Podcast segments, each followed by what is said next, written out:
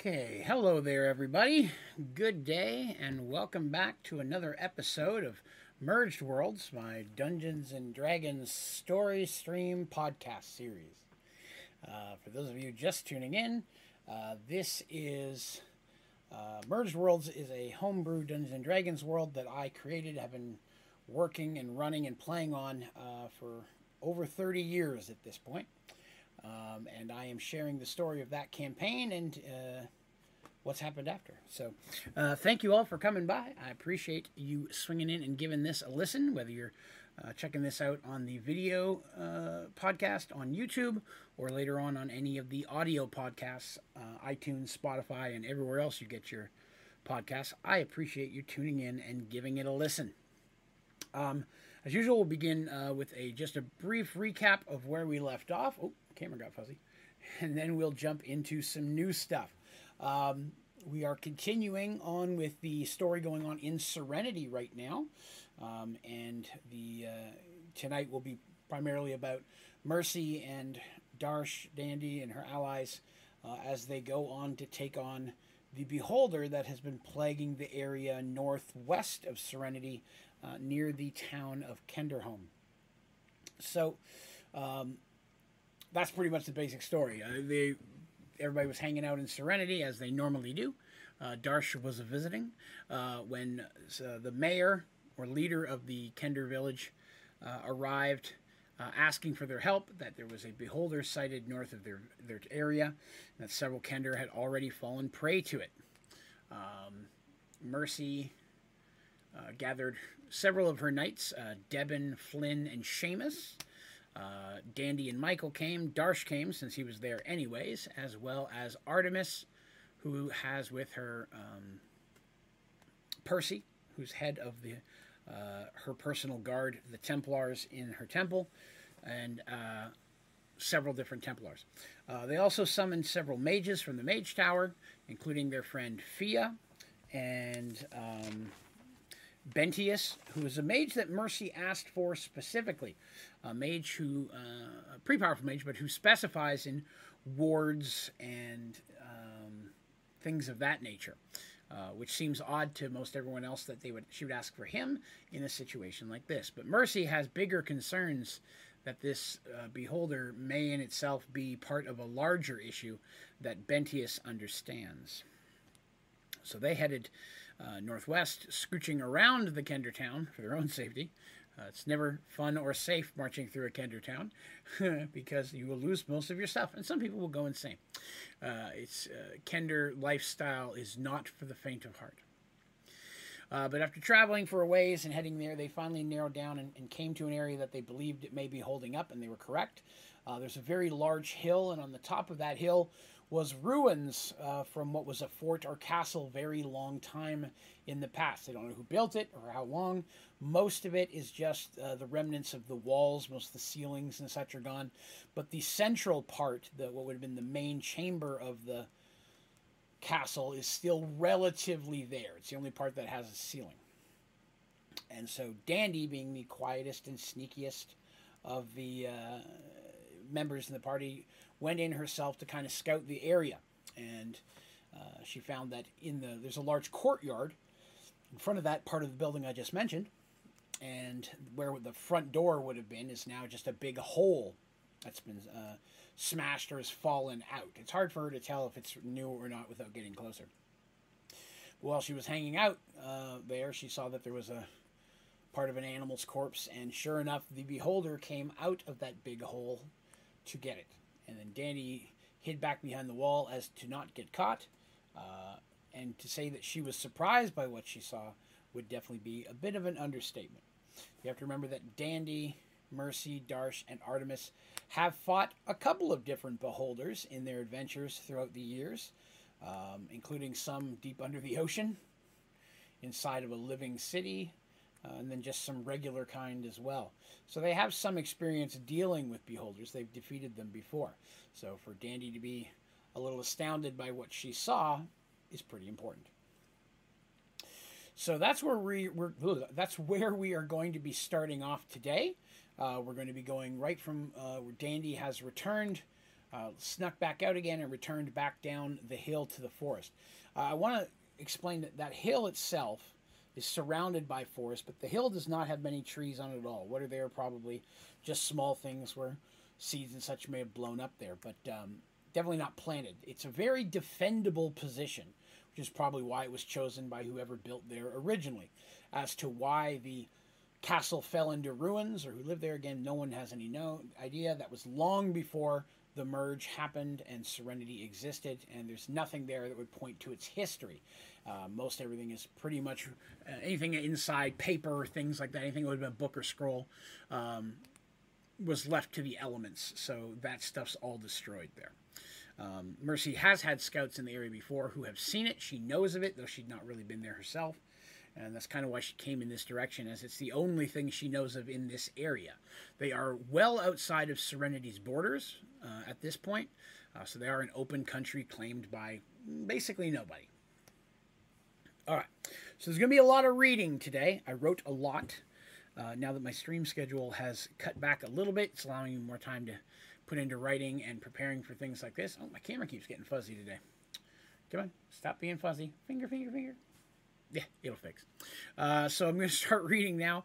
We've got a fair bit of it. All right, here we go. Mercy was astounded by the size of the beholder. Okay, it was nearly 20 feet in diameter and the largest she had ever seen. Aside from just its size, there were other things that set it apart. Where she'd expected to see thick, scaly skin covering its body, instead, the beholder had thick, overlapping plates, much like plate mail. It appeared natural, but even from the distance Mercy, Darsh, and Dandy were watching it, it appeared very sturdy and very thick. The beholder floated a couple feet off the ground, using its natural magical abilities to move about. It had no arms or legs, only a group of long, thin eye stalks protruding from the top of its body. Dandy had counted nine of them, surprisingly few considering the size of the beast. So, um, again, beholder, big floating ball, big mouth, one giant eyeball. That's it. And on the top, it has little eye stalks that kind of pop off the top with eyes at the end of them. Um, the eyes themselves, in most beholders, have the ability to do things. Um, the central eye of a primary beholder uh, would have the ability, an anti magic ray or aura to snuff out magic. And then the different tentacles themselves have spell like abilities. Not all beholders have the same ones, there are many different types of beholders. Uh, and this is one they've never come across. Lex says there's a that's a beholder that comes from mom's house full of food. It's it's good. It's a big one. It's exceptionally large.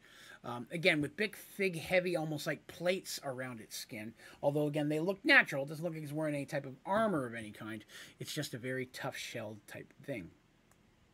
So at this point, what I'm describing is Dandy, Darsh, and Mercy have now snuck back in, and they're getting a look at it. They need, they want to see it themselves to better assess what's going on. Holders floating around the courtyard, hanging out, and that's when they kind of see it. Now, the courtyard itself is probably going to be between 110 120 yards square. Um, remnants of the walls that went around there are there, and most of the walls are going to be higher than head height. While the ceilings have caved in, the walls aren't completely flat. They may be jagged on top, or rocks have worn down over the years. But there's still the outer shape of the walls all still exists. The doors are gone, but the doorways are still there. So walking through the ruins, you could easily do. Um, now, in one, a small section of the inside of one, uh, on, on the inner right hand side, if you're coming in the front gate to look at this courtyard. There's a, a, little bit of rubble to one side that looks like it's probably a small stable at some point. But again, it's been so long, most of the wood has fallen and crumbled and rotted away. Uh, but most everything else in the courtyard is just rocks, rubble, and then grass that's overtaken it over the time. It was probably cobblestoned at one point, the whole thing was. Um, maybe rock and, and dirt combo, but now plants have taken over most of it, although it's mostly grass uh, and shrubbery that would be there. There is, of course, several pools of blood from what were the beholder's meals at some point, maybe even a few stinky remnants of small pieces of food and or bone. As they watched, the monster slowly floated back through the hole in the wall, back into the only part of the keep still standing.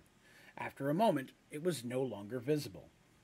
The three friends slowly and carefully climbed back down from their perch, careful to be as silent as possible. They made their way back down the hill to the rest of their group, hidden in the forests below. They shared what they'd seen with the group. There was a moment of silence while everyone considered the news. I've never heard of such a monster, said Jernan, one of the mages that had joined them on this mission. I don't know if such a thing has ever been seen. Darsh and Mercy shared a look. I have, said the queen. She looked at Bentius the mage, who, did, who nodded knowingly. We must deal with this threat here and now, she continued. While more supported, while more support would be helpful, any delay could lead to this thing moving to populated areas. A threat of this magnitude could cause unlimited death and suffering. We'll help too, said Polly. My folk are the, are the closest and most in danger. Polly again is the leader of the Kenderholm area. It is appreciated, replied Mercy. Likely it will take all of us. What should we do? asked Fia. How do we even begin fighting such a thing? I have an idea, said Dandy, smiling. Darsh groaned in dread. So, like, we have to deal with this now. Well, it'd be great to send back for an army and have a lot more men and more wizards and all that kind of stuff. Um, but it took days to get here, close to a week, and going home and coming back again and gathering those people and so on and so forth. Who knows what it could do? May not be here when we come back. It could have moved on. Could have moved down to Kenderholm.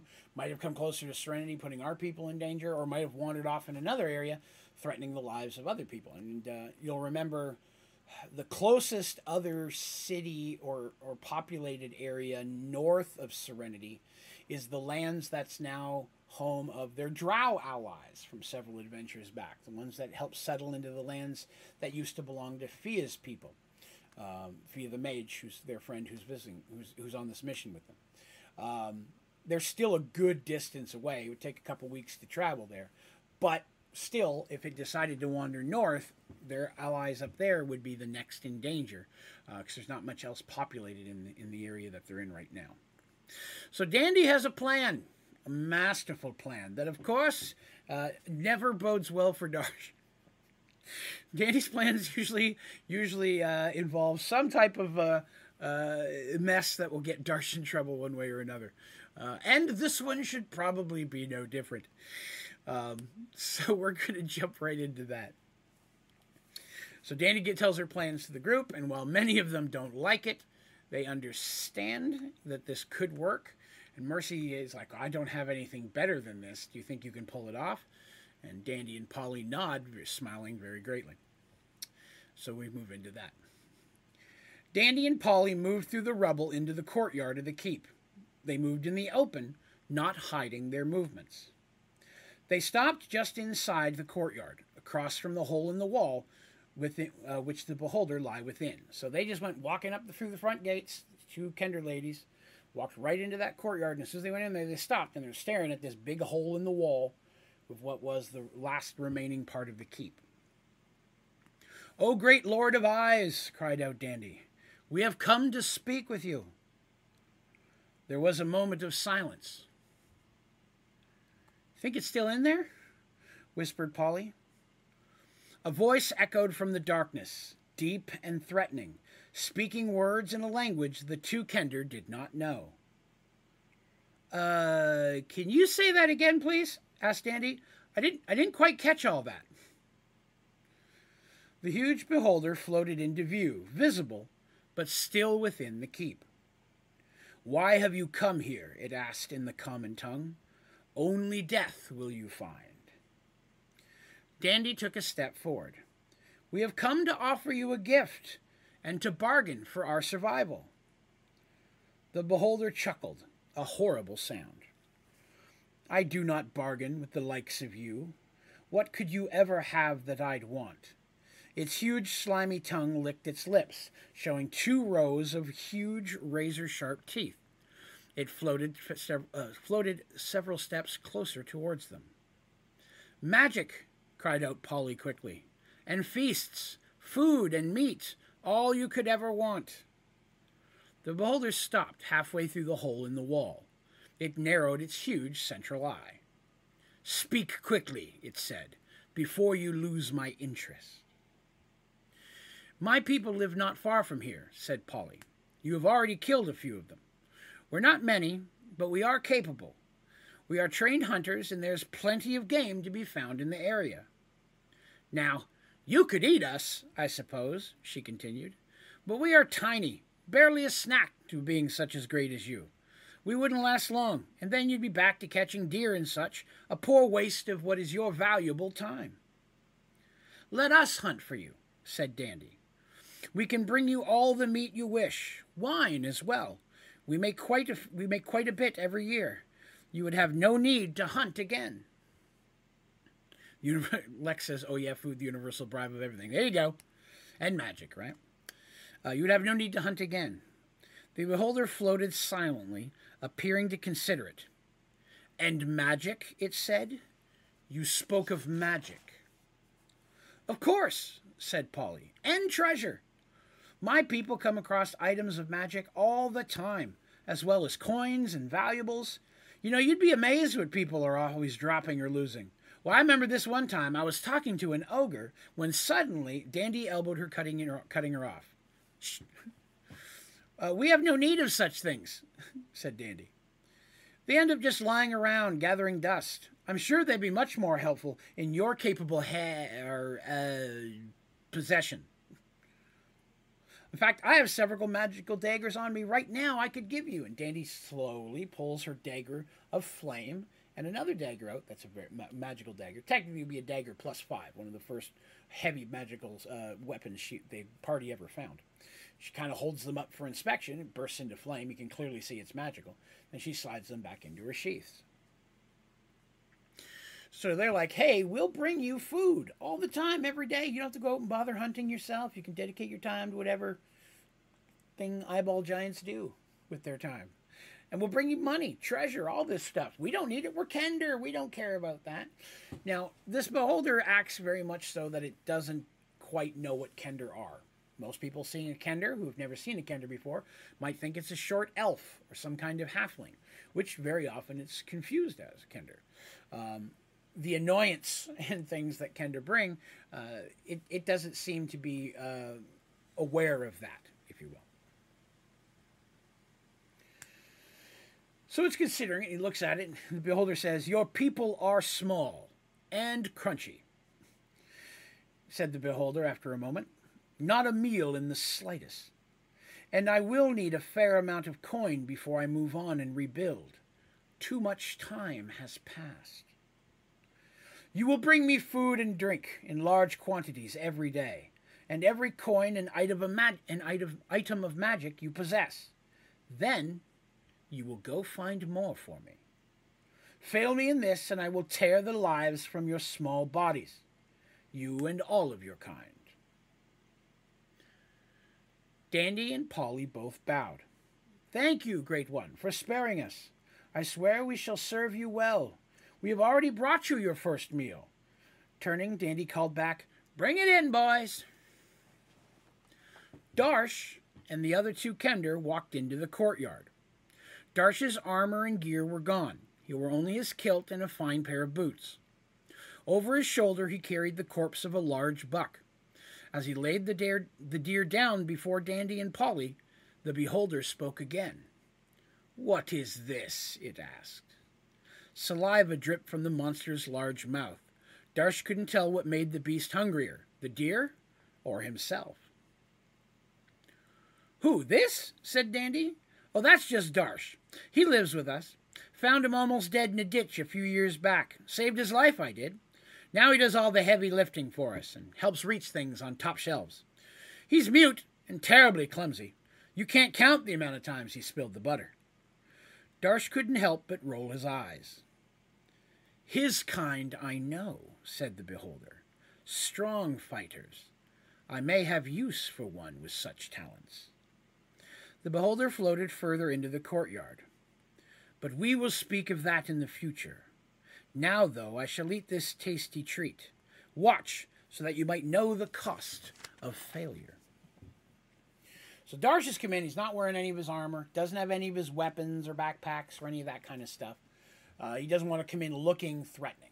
He's playing the part of a mute who can't speak or maybe can't hear. They didn't quite go into detail, but they said, "Oh yeah, we we found him. We saved him years ago, and now he lives with the Kender, doing all the heavy stuff. Kind of repaying us, if you will. Kind of more of like almost like a servant." Darsh is playing that part mostly because there's no way the Kender could carry in any uh, any large amounts of meat. They're going to need Darsh for that. So the beholders thought about their deal, and he's like, "Okay, yeah, we can do this. You're going to bring me money. You're going to bring me any magic items you get a hold of, and you're going to go out and actively seek for more. I'm going to kill all of you." Because he says, "I'm going to need a lot of coin if I'm going to rebuild." It's been a long time. That's an important note. That's something that, of course, they took note of as well. As the beholder floated up to Darsh and the dead deer, every instinct in Darsh's body screamed at him to run. But he stood still, with a numb expression doing his best to appear simple. The beholder sniffed the corpse. With what nose, they couldn't tell. And then, with one last lick of its disgusting lips, it tipped and grasped it with its mouth. It doesn't have hands, right? So it tips forward and grabs it with its jaws. So it's going to bite half it. So half it's hanging out of its mouth while it begins chewing and chomping on this. Blood and gore splattered onto Darsh as it chewed with its mouth open, ripping the deer in two. A moment later, it bent over to pick up the second half of the corpse. As it pulled it into its gaping maw, Darsh saw the moment he'd been waiting for. With a flick of his wrist, the small magical charm bracelet on his arm released his magical broadsword from within into his hand. You gotta remember, Darsh, Darsh has had this forever, right? Mercy has her Morning Star with a ring, magical ring on, that teleports it back to her hand anytime from any distance anywhere in the world. It just has that it's limitless range, but it only works on that one weapon. The way it works is there's two rings one you place on the weapon. It'll adjust. It literally will change size. It can go on a sword hilt, could go on a spear, it could go on anything. You wear the matching ring on your hand, and it will always be able to pull that weapon through. And only the person wearing the ring can remove the ring from the weapon. So if Mercy left it at the castle and somebody came in picked it up, they can't take that ring off. For all intents and purposes, it becomes a solid piece part of that weapon. Destroying the weapon, though, will then make the ring fall free if it is a weapon that is capable to be destroyed. Darsh has a bracelet that looks like a charm bracelet. It's a little it's like a thin gold chain, but it's overwhelmingly sturdy and has small little charms that hang off it that don't have specific shapes, so it's not like, you know, a cat or a bird or a unicorn, anything like that. But it almost look like small runes or symbols. And there are six charms on the bracelet. And the magic of the bracelet is that a weapon of any kind can be stored in one of those charms, saying the command word will put that weapon basically into the bracelet. And by saying the command word, there are six, one for each charm, that particular weapon will basically appear in his hand.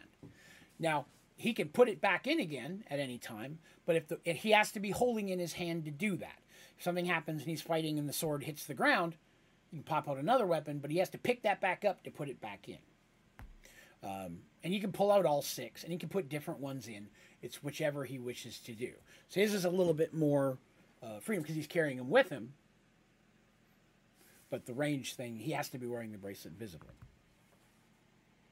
So with a flick of his wrist, small magical charm bracelet on his arm released its magical broadsword. Darsh's magical boots thrust him forward with a burst of speed, and he drove his blade deeply into the beholder's central eye. You got to remember, Darsh is wearing a pair of boots of charging, magical pair of boots that will let him surge forward very quickly. Um, once it has a cooldown. Um, most commonly, it's used to get initiative in a battle. If he can use his boots to charge in unaware, if somebody doesn't know he has them, catch someone unaware and get uh, first initiative. Um, but he's moving fast, and if he can trip over something, it's going to hurt him, kind of thing. It doesn't make him immune to tripping. It just lets him surge forward. I believe it was a ten foot dash uh, forward at a very fast speed. So he does that, and even though the thing's very close in front of him, he uses that momentum to push him forward, and with his own strength, shoves his broadsword, And he has several, but this is the most powerful sword he has. He has a very strong broadsword plus four that he shoves directly into the center of the eye as the thing's tipping down and grabbing and starting to chew up this other second half of the deer. A fat guy feel it's a low blow attacking someone while eating. Lex says, Well, it's true, but you know, get him while you can, right? The beholder let out a scream of anguish and pain, pulling back so hard the sword was pulled from Darsh's grip. Now! screamed Polly. Dandy screamed out as well, not words, but a sound akin to a giant bird dying. Wagaga gaga gaga, or something along those lines. So they yell out now, and Dandy's bird noise, the Wagaga gaga, which has been around forever. And then immediately, Mercy and the other warriors and mages all pop up from around the walls, right? They're hiding beside the walls on both sides of this courtyard. The melee fighters, like Mercy and her knights, are going to be hopping over the walls as long as as well as some of the soldiers. She brought a group of her warriors with her, just you know, generic soldiers, NPCs one through ten kind of thing, as well as her knights, come rushing forward, um, as well as Michael, who's there, Dandy's husband, and Percy is going to rush forward with one of the Templars. The other three Templars are going to stay back at the wall with Artemis, where the other mages and clerics are staying. So there's a couple mages and clerics on each side.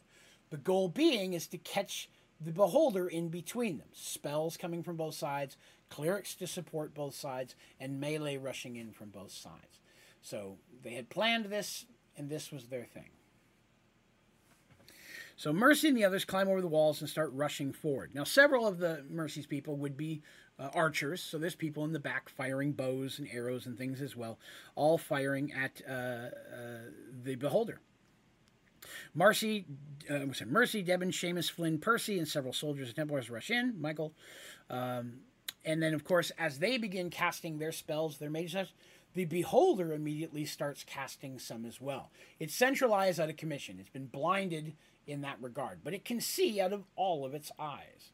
Limited from the eye stalks, but it does have some vision. And so those start casting spells at different people. Darsh immediately uses his charm to pull out another weapon and begins attacking again, him being the closest, Dandy and Polly runching in as well as the other Kenders. So the reason they were able to hide as well as they did and not be sensed by the beholder, because the beholders have to be actively seeking for magic, they can't sense it, but they do have pretty good hearing. Um, is that Bentius Ward used a ward of, of, protection on them to help silence them, um, making them harder to detect. Um, it is a ward spell that exists in Merge World. Tobias has used it in the past. It's not a original D and D one, but uh, it's it's one that I created as well. I have a list of spells that I've created specifically with merge worlds for both uh, clerics and uh, mages uh, and magic and tons of magic items as well. And I slowly dip those out to players as we move on. So yeah, this now Darsh is in there chopping at the front of this thing. People are at the back, people at the side. Everybody's rushing in. Um, a lot of stuff going on. And Lex is correct. It is also hard to concentrate when you're eating, so it'd be harder to catch the other stuff. So a battle basically ensues. Um, very quickly, one of the mages who's casting a spell at the beholder gets struck by a beam from one of the eye stalks, and its flesh of the mage just immediately starts to harden, and he's turned to stone, which is one of the many spells the eye stalks can cast. Um, magic missile like energies are fired from some of the others, hitting Percy and Seamus, slowing them but not stopping. So you got to imagine this is a huge floaty ball in this courtyard who just got stabbed in the face. That's going to catch everybody off guard too. So it's attacking and probably chomping and biting and such as well, but it it normally doesn't have to. It relies mostly on its magic to fight, and so its eye stalks are doing the heavy lifting at this point. The heroes are aware of this as well. So for the melee, with a creature this big, the closer they can get into it, the harder it's going to be for stalks in the middle of the head to be able to see around its own bulbous body at them. Because um, it's floating a good two, two and a half feet above the ground. Um, So they're going to rush in and start attacking. Now, you got to remember, though, this thing has that armored plated kind of body. And so a lot of their weapons, while doing some damage, is very much mitigated. It's not anywhere near as much as they normally would. The battle begins, and a couple of of the uh, regular soldiers start to fall very, very quickly, uh, come targeted by spells and so on. And as we mentioned, we lost one of our mages. Fia stands and begins casting a spell of her own, and she targets the eye stalk in the center of the creature's uh, head, so the one in the top and the middle. She targets this one specifically, and she casts a spell called Darkness 15 Foot Radius. It's a traditional D&D spell that has been in there for a very long time. You target on a specific thing, place, whatever, and it creates a ball of darkness 15 foot radius that no light can shine through. By targeting the topmost center eye stalk, this thing's 20 feet radius, right? That's or 20 foot diameter, I said. It's really only going to be blocking the top of the head of this, which means the eye stalks are going to have a difficult time seeing. Down on the lower sides, where everybody's whacking at it, or from a distance, people shooting at it, so on and so forth, they're still able to see the beholder just fine. But it does limit the eye stalks, which now are just casting spells randomly through the darkness, uh, losing aim and things of that nature. As I mentioned, the melee attacks are working. They're attacking, they're fighting and such, but it's not having as much effect as they would hope. Uh, especially blunt weapons. Those who are using hammers like Seamus or Morning Stars like Mercy. Morning Star, you know, got the little spiky bumps on it and such. A little bit. Most of it's just hitting against a heavy plate, right? It's not doing stuff. Some of the blades, if they're stabbing up under the plates, are having a little bit better effect. The only weapon that seems to be cutting through the plates with ease is Menandra even though this thing isn't undead, Menandra is an overwhelmingly powerful uh, artifact. It's the spear that Michael wields, uh, the intelligence spear. Um, at this point, Michael and Menandra have not merged. His hair, you know, when, when they when they go full beast mode, his hair goes all white and purple smoke comes out of his eyes, and they they talk as one. They, you know, we say this, they say, you know, so on and so forth. Um, but they only do that when they're fighting undead. It's an artifact created specifically to fight undead, and that's when it's its most powerful. Um, the rest of the time, he's just using it as a regular spear, and Menandra might still throw some comments his way, like, hey, look out, or, you know, get behind that rock, you know, that kind of stuff, because uh, it does have the ability to sense some things. Um, but only Michael hears that. No one else hears Menandra. So if Menandra gives bad advice, uh, they don't really know if Michael's saying that uh, she said it or not. It could be Michael just trying to cover his own lies. They'd believe him, but it'd still be funny.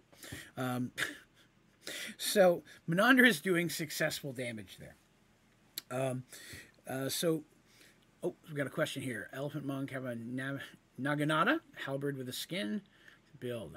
Yep, uh, a naginata is what was used by uh, Dagoden, the guy that uh, was leading the army that attacked Serenity early on, kind of dueled uh, Mercy in the Battle of Serenity Valley. And then when she was imprisoned and the uh, put in as a gladiator in the Oromanian Games, in the final fight, that's who she ended up fighting again. And that's what he used as his weapon. So I have definitely used them in D&D myself.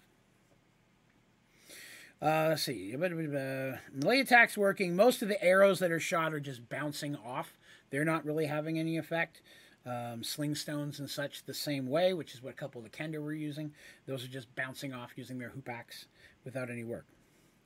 So the central eye at this point is useless. It can't see out of it. There's a sword sticking out of it, and blood and this greenish yellow pus is leaking from the sword down its eye into its lips and into its own mouth. It's very gross. Mercy finds that her attacks aren't doing very much against the body, decides to retarget, and swings hard at the eye, specifically the sword. Gersh might not be real happy about that, but her thought is, oh, if I hit the eye, I do damage. If the eye and the sword, I just shove it in and do twice as much damage. Victory. So Mercy swings hard with her Morning Star and manages to strike the eye and catch the sword enough that it drives it in a little bit further as well. It's incredibly painful it yells out again, but it quickly spins towards which Mercy, uh, which it would be able to tell where she is from, even though it may not be able to see her from the direction of the attack. The pain's on this side. This is where I'm going to go. Uh, so she swings out the Morning Star and hits it. It spins and attacks her. This time, claws at her for her mouth. So he, it's reaching out to try to bite her. It can't see her, but it knows it's in front, right? So it's going to try to chomp. Mercy hits it, and all of a sudden, raw. It's, it's very reactive. It's smack, ow, raw. Very quick. And as it, it reaches out to grab Mercy, Seamus, who's fighting next to her, grabs her and pulls her to the side. But by doing so, puts himself in way of the monster. The beholder's teeth close and grab him by his shoulder, right here, one whole arm in its mouth. And they hear crunching as it, as the jaws close and the teeth come to shut. And it shakes and literally tosses Seamus across the courtyard. The thing's very strong. So he managed to pull her just at a time, but by getting gripped himself. Seamus goes flying through the air, landing good 30 feet away, rolling across the courtyard, blood squirting from his wounds. Artemis and the Templars guiding her rush towards him immediately. They're the closest. As Artemis arrives, she sees that the man's right arm is completely gone, as is a chunk of his shoulder. Uh, let's see. so he's just blood squirting everywhere. And Artemis immediately begins casting some of her strongest healing spells to try to stop the flow of blood and save the man's life. Mercy enrages at this sight of her friend getting tossed across. Seamus is one of her knights, one of her oldest allies, someone that means a lot to her.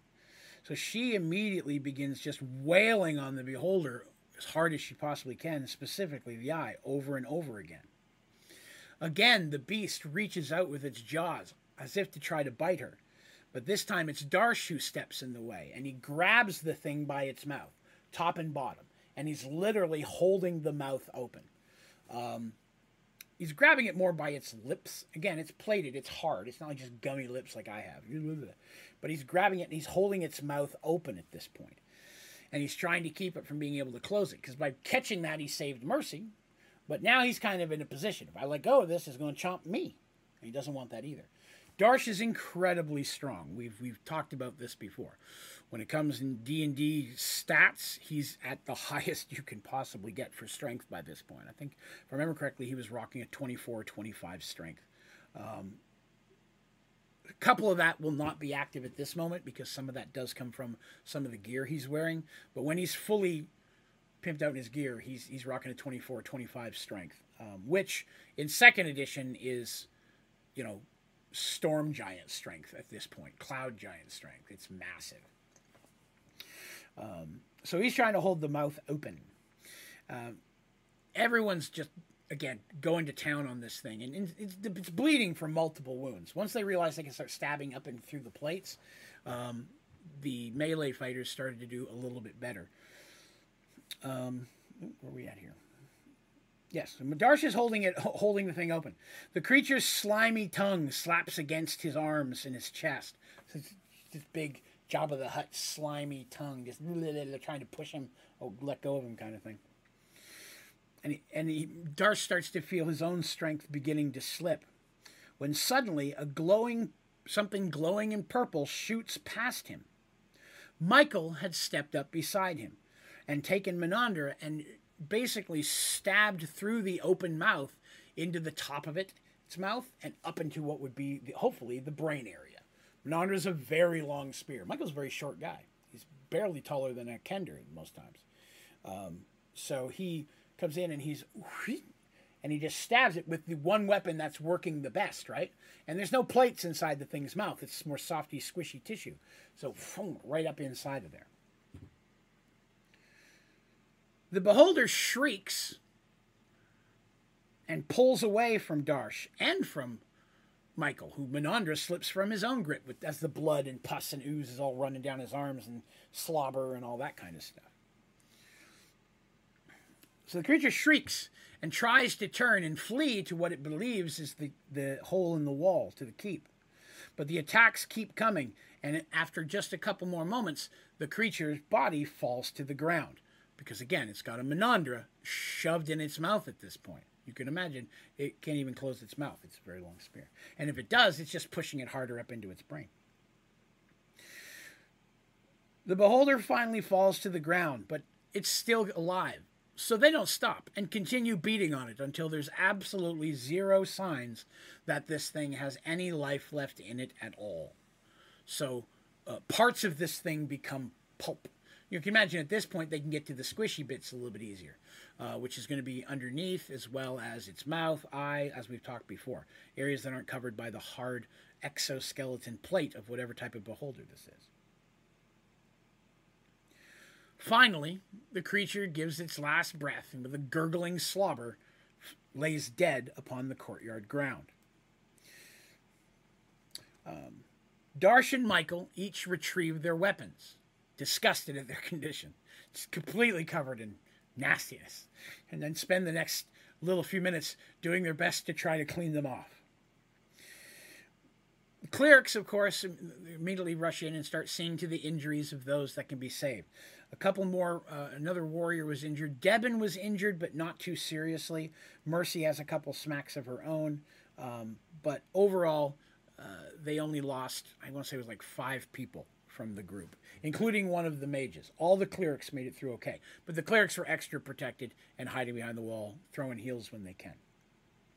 Now I'm going to take a quick moment because I talked about this very long time ago in the beginning of Merge Worlds, but it's been a long time, so I'm going to address it again.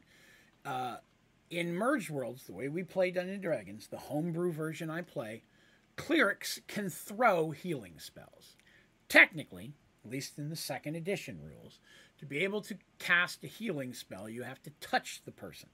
To lay your hand on them, place your hand on them, your holy symbol, whatever the case may be, but you have to touch them.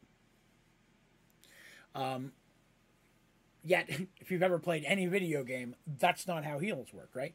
Um, so we wanted to find a happy medium there. So healing spells can be thrown, so tossed to a range. The range is determined again by the level of the cleric casting them. And they can only be tossed by clerics that are healing clerics specifically. And when they do it at a range, they only heal for half.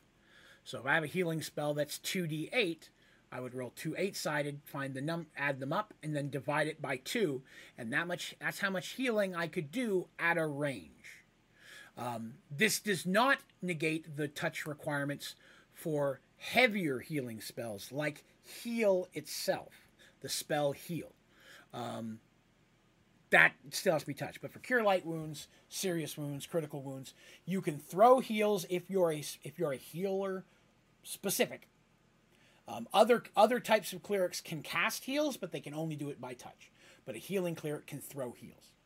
Um, it's just makes it a little bit more reasonable for a cleric because you can't expect a cleric to be walking in the middle of the battlefield, right? That was always an issue I had with that. You know, if you've got hundreds, if not thousands, of people on both sides fighting in a war, the clerics either have to sit up at the tent and wait for somebody to bring them to them, or be out there doing their best to heal people by touching them in the middle of battle. Doesn't make much sense either. But if you had a cleric surrounded by a ring of Templars whose life exists specifically to defend these clerics, and they're moving through the battlefield and it's able to throw healing spells and occasionally touch spells as needed, it would make a healing cleric much more versatile. While at the same time, healing clerics can't use any form of bladed weapons, so they're not in there stabbing and slashing while they're doing this. They're limited to quarterstaffs, whips, uh, and some blunt weapons. Uh, things, weapons that aren't intended to kill in the first blow, because they're healers by nature, if that makes sense. So clerics have weapon limitations based on uh, what type of god or what type of cleric they are. Uh, that limitation is specialized to Merge World. I have a list for every god and what you're allowed to use. Uh, Lex asks, besides healing, is there another touch spell that can be ranged? That's a great question, and the answer is kind of. Yes, there's another spell that can be ranged, but it's not a different spell. It's the reverse. Because if a healer can throw heals, then someone then a cleric of death can throw cause wounds, cause light wounds, cause serious wounds, cause critical wounds, right? If I'm gonna let the healers throw, I gotta give it to the other side of the spectrum. That's the way that I viewed that. So a cleric of death would have the ability to throw damaging spells, like again, because normally to cause light wounds, cause you still had to touch. But you can do half the damage by throwing it. Again, making them more versatile on the battlefield. They've got their own Templars or somebody guarding them, and they're targeting their hurting spells on somebody who's doing real well. That warrior's killing a lot of people, things of that nature. So, you know, you got to take the bad with the good. If I'm gonna get let the good people have perks, I'm gonna give the bad people perks as well. So that was the only one that we ever did of that nature. Um, that's not to say I wouldn't be open to revisiting more if I had a player come to me and said, "Hey, this is why I think this type of cleric should be able to use this spell more to range than a touch. Uh, we could definitely visit it, um, but if I'm going to do that clerically, it's going to be on both sides of the spectrum. The balance must be maintained, if you will, between darkness and light. So that's kind of how I put that together. Um, I have altered other spells in different ways, but those are the only ones I can think of off the top of my head that uh, allow you to throw. But it, it definitely made Artemis much more useful without always having to her to be in the middle of danger. If they're out there fighting a beholder, just the four of them, which has happened, the last thing they want is Artemis on the front lines attacking things, right? Let her stand in the back a little bit and do what healing she can. Although she usually does try to stay close so she can heal as she can. It's not always that way. Um, it makes sense how you could protect your clerics that way and still let them be useful, other than just hanging out in the medic tents being mash. That's a TV show for you young people. um, yeah, we've tweaked a lot. My game, Merge Worlds is very homebrew. There are a lot of alterations uh, that we've made, which so far it's been with working with players and finding things that worked, and some things that wouldn't work, we revert back. Um, I'm not against trying things, um, but you know, I want it to be fair. I don't want to overpower, underpower anybody. Well, anyways, went a little bit of a tangent there, but I wanted to talk about throwing heals because the clerics were doing that during the fight. Uh, but Artemis, that's why Artemis ran into Seamus because she's going to have to use some much heavier heals with the damage he took. She's going to want to get the full brunt of those. Um, so there's that. So uh, let's see what we got here. Artemis, okay, so they go, of course, Mercy rushes over to check on Seamus, as she would. Artemis has managed to stop the bleeding and has somewhat healed the wound. This is a huge injury. The man is still alive, but it's very, very, temp- uh, very, very weak, if you would, if you're testing pressure and such.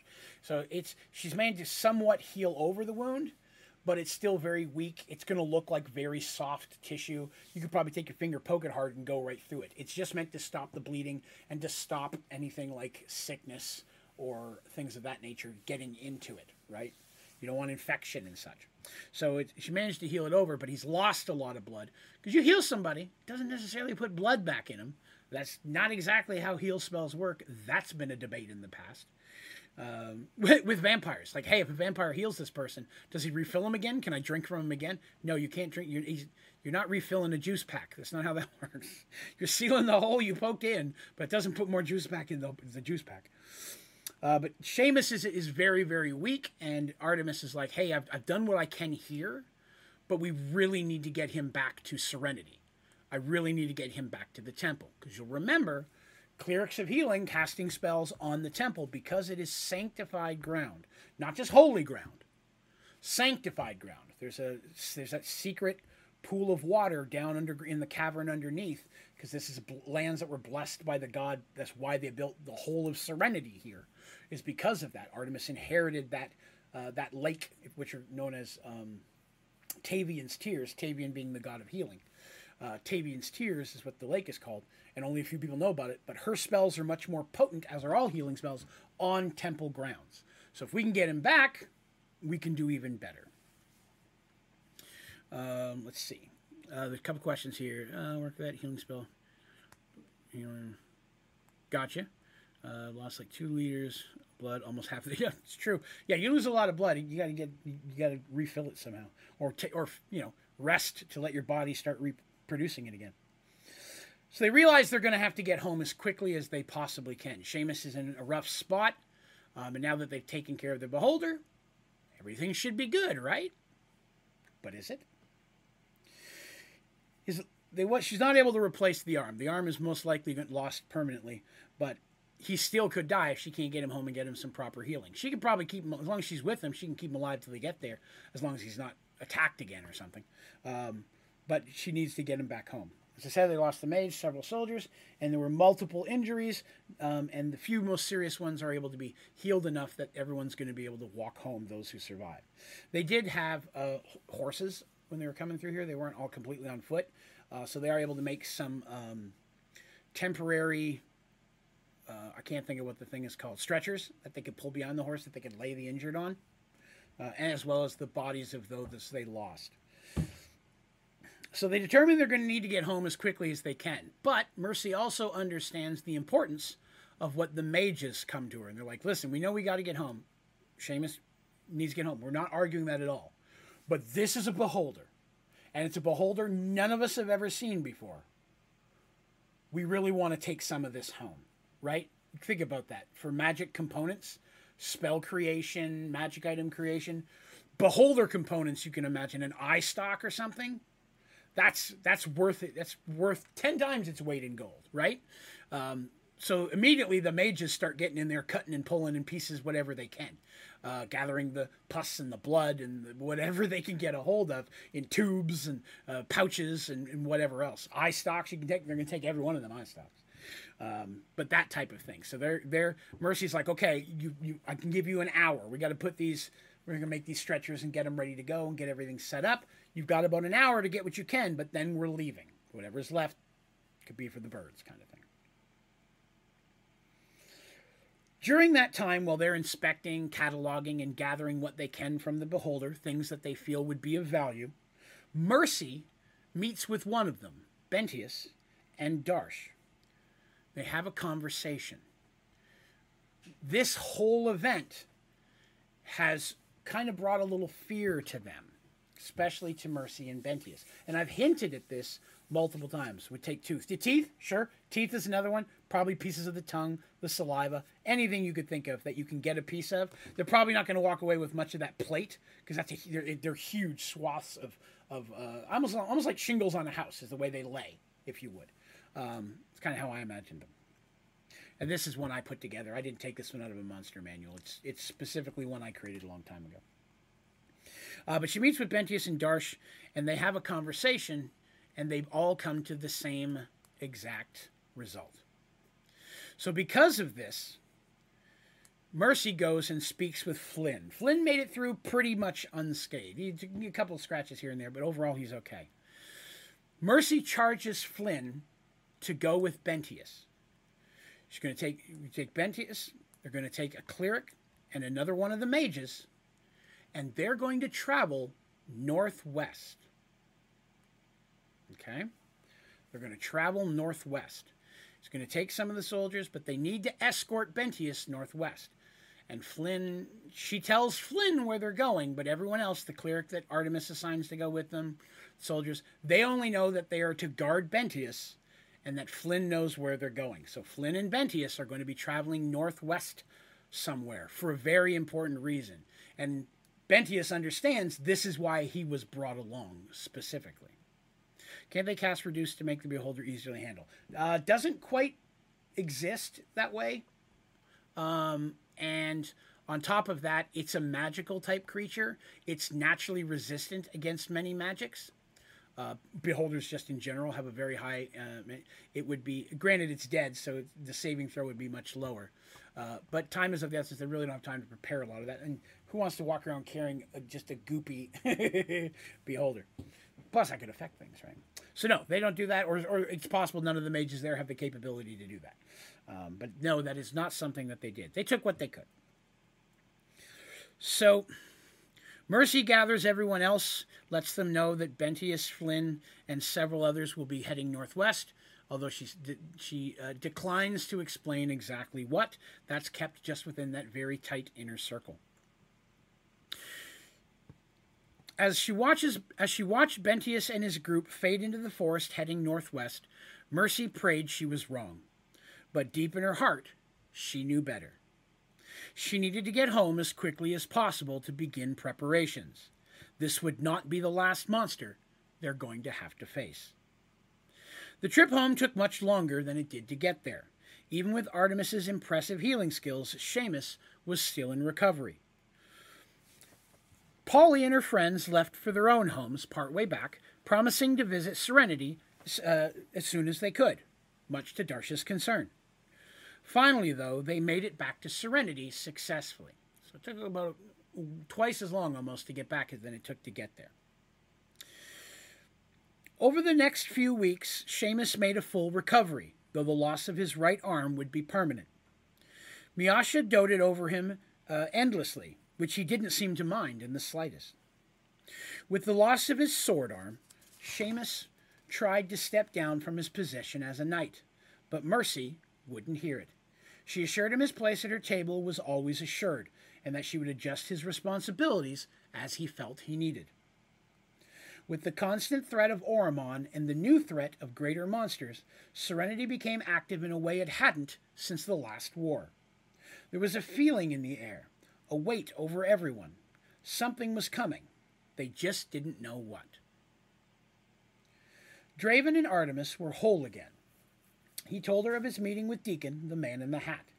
It seemed like a weight had been lifted from him and a, uh, had been lifted from him, a weight he'd carried for a very long time. Now he looked ahead, determined to be ready for the day that came when the day came that his son needed him. So Draven came back, he got with Artemis, they had a conversation, apologize, apologize, I'm sorry I left, I'm sorry I didn't tell you, all that kind of stuff. And he's like, Hey, I met with him. This is what he told me because he's he tells her everything. No reason to hide it. This is what he told me. Things are coming, dangers are coming, and that we have to keep Serenity safe until the day that Seraph needs us. And that confirmation that Seraph was still alive, because they've been told, right? They've been told this whole time, oh, Seraph's going to make this choice one day. It'll be a big deal. All this stuff's going to happen. But they haven't seen him in a year and a half at this point, almost two years, right? So you got to imagine they're like, is he really alive out there? How do we know? But being assured that he was in fact alive by future Deacon uh, has kind of set their hearts a little bit at ease, knowing, especially when when Draven was told, "Hey, you're going to be standing by your son the day he has to make this choice." So that's gonna happen. You just got to stay alive and protect Serenity. And so Draven's focus now, instead of hunting down this danger and threat to his son, which is all he's done for 20 plus years, now his whole concern is I just have to protect my family at home. It's, it's, it's, it's easier. It's much weight off his shoulders, if you will. So we're getting close to the end. I have one last little bit to read to end off today's episode, uh, which will hopefully uh, set the tone for episodes to come. It was late afternoon when Mercy felt the crystal sphere start to pulse on the stand sitting on her desk. She was in her office alone, Stepping outside, she sent a guard to fetch her husband, but didn't have time to wait. She'd been waiting and dreading this for weeks. So you remember these small crystal spheres, like a little crystal ball, look very lightweight, but they're very strong and sturdy, have the ability to communicate to others of its kind. And they only have a few of them, but they do use them to communicate. Darsh has one, uh, they have one in Serenity, and a couple different people have them. It's the same type of sphere that Kip happened to be talking to the Black Rose on way off where they are. But they're very hard to make, they're very expensive. It's not something just the average person would have. Mercy, of course, being in league with the, the Mage Tower and being a queen, has several at her disposal for situations where they're needed. So she's had one sitting on her desk, and it starts to pulse and, with a light, which lets her know that someone's trying to communicate with her. Darsh is living there with them at this point, still at this point. He has they haven't gone home yet. So she knows who it is. Everybody else who has one is already here. Moving it in front of her, she gently tapped the sphere and spoke the command word. The image of Bentius appeared within. She was relieved to see him safe, but his expression told her what he was going to say. She could already see. My queen, he said, our fears were correct. The vault has been breached. We arrived to find the doors open. I know you told us not to, but we needed to know the extent of the damage, so we went inside. It's empty, my lady. All of the cells are open. So, for those of you who've been listening to Merge World for a long time, will likely know what I'm talking about. For those of you who may be newer, might not. But there was a time very long ago, 18, 20 years ago, when Mercy and all of her allies went on what was a final mission to defeat the Emperor of Oromon. And to do that, they had to get into Oromon through uh, non traditional ways. They had to stay hidden. And so they were led by Tobias, there was told there was a path that led through the mountains to the northwest. And they all traveled that way. And they found a pair of when they got there, this road led to a set of giant doors stuck into the mountain itself, these big doors that were slightly open. They went through them, traveling through, and there was some ghosts and puzzles. They learned some storyline about what happened there. But they entered into this big, giant, round like your this big chamber, which almost looked like theater seating all the way around. It got bigger going up, with a bridge that crossed over with some stairs that led up, and then the stairs that led up on each side could be used to reach each level. And while investigating, they realized that most of this level had what looked like glass, and behind the glass were things. Lots of different scary things, including one massive beholder behind one of them. And while they stared at it, its eye moved, and they realized that the things behind this glass were still alive, even though they weren't moving. The merge itself, the nature of it, caused shockwaves across all the new world, and cracks appeared in the spells and uh, Uh, makeup of this area that had weakened its protection and things were starting to get loose. And while they're in there, sure enough, several of the things managed to burst out, and they had to flee, basically shutting the doors behind them on their way out. On the other side, which is where they ended up in Oromon. They went on their adventure, and they went on from that point and went off and fought the Emperor of and Oromon and won. But then they eventually returned home. But Mercy never forgot about that and that threat that was northwest of her of her home. And so she sought out a mage through the mages, someone who could help her seal that vault in hopes of those things never getting out. Bentius was that mage, and he was sent up there, and he goes up there once a year to renew the spells to completely seal their side of the vault. The other side opens into Oromon, and they don't have any way to get to that side. It would take months of travel all the way around, plus traveling through lands that they consider hostile, just to get to the other side of it.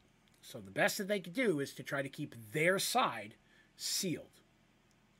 And that big old beholder that Mercy and them had seen through the glass was the one that they just faced.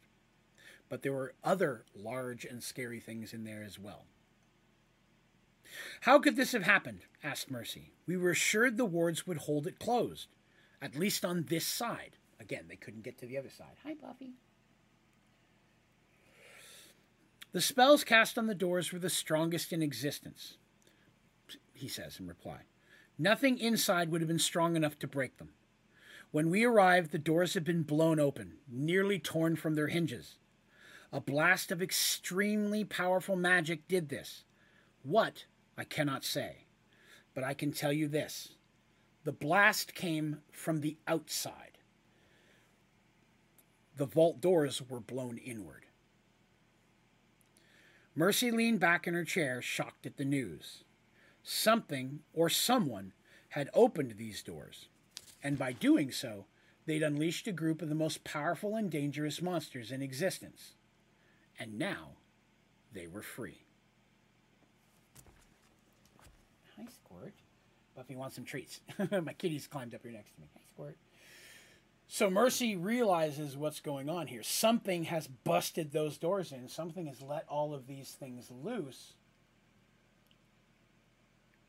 Oh my goodness! And you'll remember when when uh, Draven was speaking to Man in the Hat Deacon, he said that things are working against you, things that will try to keep you busy, things that will try to destroy Serenity because serenity surviving is key to is a big part of Seraph's being successful in the future going the way that it's supposed to. Serenity is a part of that. Serenity will always be a beacon of light in this world. So something is actively working against that. Some of you might have an idea who might be inspired to do something of that nature. There's a couple different people to think of, right? But someone or something powerful has blasted these doors open and let loose everything that was inside. And Mercy has a very strong feeling she hasn't seen the last of those things. But there we are. That's today's episode. We're run right about in an hour where I'm shooting for nowadays.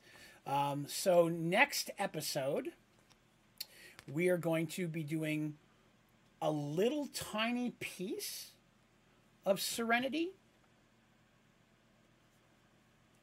but we're also going to be stepping back to a little bit of story of the kids again.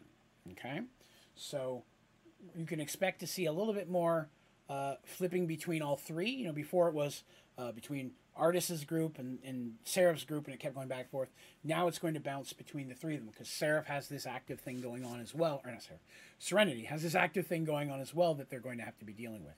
So we're going to see uh, sometimes both sec- both groups or two or three of the groups all in one story night. But uh, a lot of things are moving forward, and some things are escalating that we will see the culmi- culmi- culmination of in the very near future.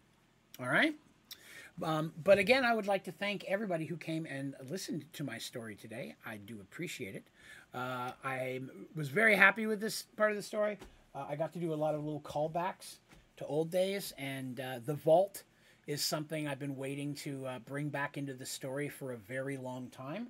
Uh, and I knew this is how I was going to do it, so I was excited to finally reach uh, the next step into a storyline that I created 15 years ago.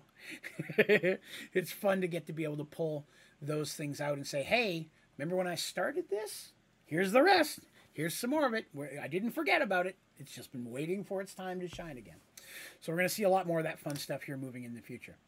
Um, but uh, the next episode, of course, will be two weeks from today. I stream this every other Tuesday here on YouTube. Uh, and then, of course, it goes up on iTunes, Spotify, and such as quickly as I can get it up there. Uh, so if you have an iTunes, Spotify, or any of the podcast uh, accounts that you use, it would be awesome if you wouldn't mind giving us a follow over there. Uh, give us the five stars and the likes. And uh, if you would like to leave a review, that would be phenomenal. Uh, definitely, the more interaction it gets over there as well, the more those podcast networks will put my story in the ears of other people. And I just want to share it with as many people as I can. But that is going to do me for today. I hope you guys had a fun time. I had a fun time with you. And I hope you folks have a wonderful, wonderful couple of weeks. Okay? So come on back here in two weeks and we will step into the next step of the Merge World saga. Okay? Thank you guys for watching. You guys have a great day.